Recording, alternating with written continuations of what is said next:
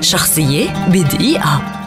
ولد ليو تولستوي عام 1828 وهو من عمالقة الروائيين الروس ويعتبر مصلحا اجتماعيا وداعية سلام ومفكرا أخلاقيا كما أنه واحد من أهم أعمدة الأدب الروسي في القرن التاسع عشر والبعض يعده من أعظم الروائيين على الإطلاق. اشتهر تولستوي بأعماله الروائية التي تخطت حدود روسيا إلى العالم.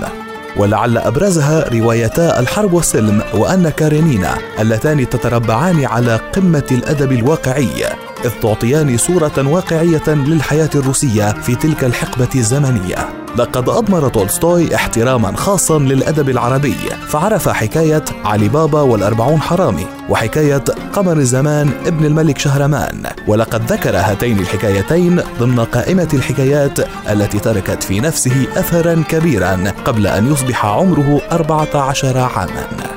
في أواخر حياته عاد تولستوي لكتابة القصص الخيالية فكتب موت إيفان إليتش كما كتب بعض الأعمال المسرحية مثل قوة الظلام ولعل أشهر أعماله التي كتبها في أواخر حياته كانت البعث. عام 1910 توفي تولستوي في قرية إستابو في محطة القطار حين هرب من بيته وحياة الترف وأصيب بالالتهاب الرئوي في الطريق وكان قد بلغ من العمر 82 عاما. شخصية بدقيقة.